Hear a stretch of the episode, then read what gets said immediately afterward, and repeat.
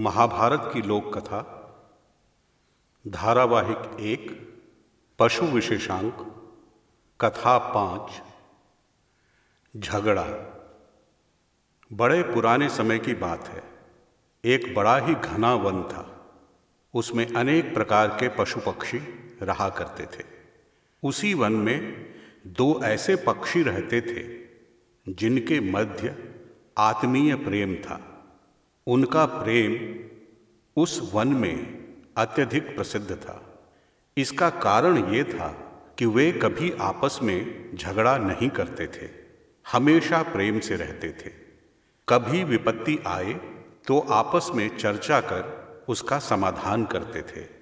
कभी भी एक दूसरे पर क्रोध नहीं करते थे, कभी एक दूसरे से अलग नहीं होते थे और कभी भी उनके बीच में कोई विवाद नहीं होता था। उनके इस प्रेम एवं एकजुट रहने की चर्चा उस वन के कोने कोने में होती थी। उस वन के सभी पशु पक्षी उनका उदाहरण दिया करते थे। एक दिन की बात है, उस वन में एक बहेलिया आया। उसने पक्षियों को पकड़ने के उद्देश्य से बड़ी सावधानी से जाल फैलाया, दाने डाले और बगल में ही एक पेड़ की छाया में प्रतीक्षा करने लगा। कुछ देर के बाद थकान के कारण उसे नींद आ गई। इस बीच वे दोनों पक्षी दाने की खोज में उड़ते उड़ते आकर उस जाल पर बैठ गए और बड़े आनंद से दाने चुनने लगे। उन्हें पता ही न चला कि वहाँ पर जाल बिछा था। इस प्रकार दुर्भाग्य से उस बहेलिए के फैलाए हुए जाल में फंस गए। पेट भरने के बाद उड़ने के प्रयत्न में उन्हें पता चला कि वे जाल में फंस चुके थे। बहुत प्रयत्न करने पर भी वे उस जाल से नहीं निकल पा रहे थे। उन्हें समझ नहीं आ रहा था कि वे क्या करें। एक दूसरे से बातचीत करने पर भी उन्हें हल नहीं मिल रहा था। यदि यह बहेलिया जग गया तो हमें पकड़ लेगा। अब हम क्या करें? एक ने कहा। तो दूसरा बोला, कुछ ना कुछ तो करना ही होगा, नहीं तो हमारे प्राण अवश्य चले जाएँगे। चलो एक बार पूरा बल लगाकर उड़ने का प्रयास करते हैं। ऐसा कहकर उन दोनों ने एक बार अपना पूरा बल लगाया और फड़फड़ाए, किंतु वे जाल से निकल नहीं पाए। उधर इस ध्वनि से बहेलिए की नींद खुल गई।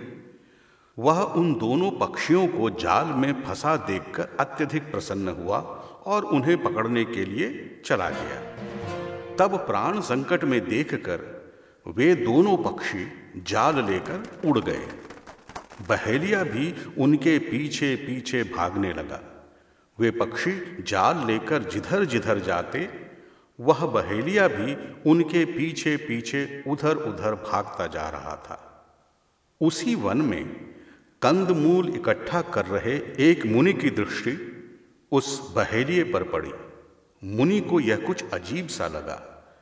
उन्होंने बहेलिए से पूछा, अरे व्याध, तुम उड़ते हुए पक्षियों के पीछे पृथ्वी पर क्यों भटक रहे हो?